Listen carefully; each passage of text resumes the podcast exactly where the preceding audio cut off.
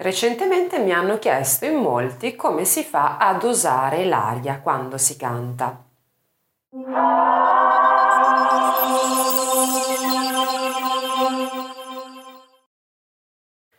Questo quesito è eh, emerso osservando soprattutto i cantanti famosi, sul palco, nei videoclip, osservando quello che avviene quando loro cantano, e cioè l'immobilità.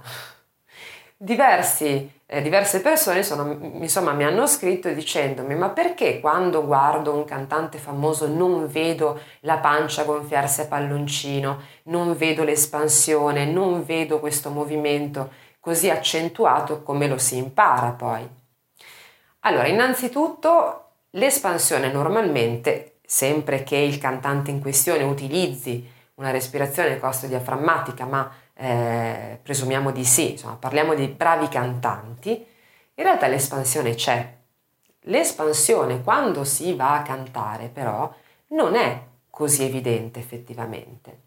Quando si inizia a studiare, a reimparare la respirazione costodiaframmatica, si pone l'accento sul fatto di dover gonfiare il ventre, quindi pensare in basso, pensare di mandare l'aria nella pancia in modo che la pancia si gonfi ma questa è una immagine che serve per sbloccare alla fine il meccanismo, per sbloccare il diaframma e per consentirci di riempire completamente i polmoni. Il fatto è che quando si canta però in realtà non abbiamo bisogno di prendere tutta l'aria del mondo come se dovessimo fare un'apnea di un'ora e mezza. La quantità di aria necessaria per cantare non è molta, e varia in realtà dal, dalla necessità che la nostra voce ha in quel determinato momento, cioè dall'intensità espressiva, dall'altezza della nota, da quanto la nota è lunga. Per esempio, più le note sono alte, meno aria ci vuole.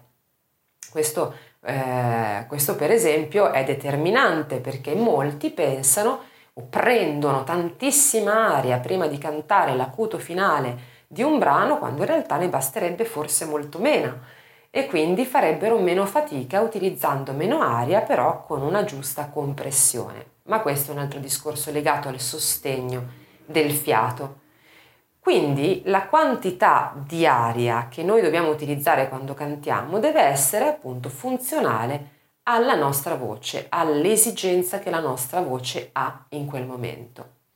Si tratta di un meccanismo di bilanciamento e di equilibrio tra i muscoli addominali che eh, rallentano la risalita del diaframma e l'epiglottide e le corde vocali.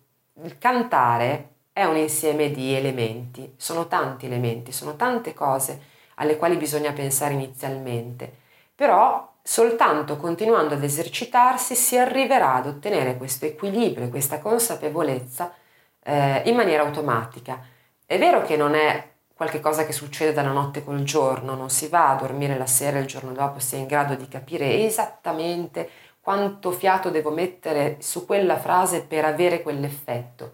Bisogna imparare a conoscere la propria voce, quindi imparare a capire a, a che cosa una certa azione corrisponde, quindi eh, emettere aria in un certo modo, emettere il suono in un certo modo, eh, far raggiungere un certo risultato, cambiare l'emissione, quindi meno aria magari, e mettere il suono in un'altra risonanza, fa raggiungere un altro risultato.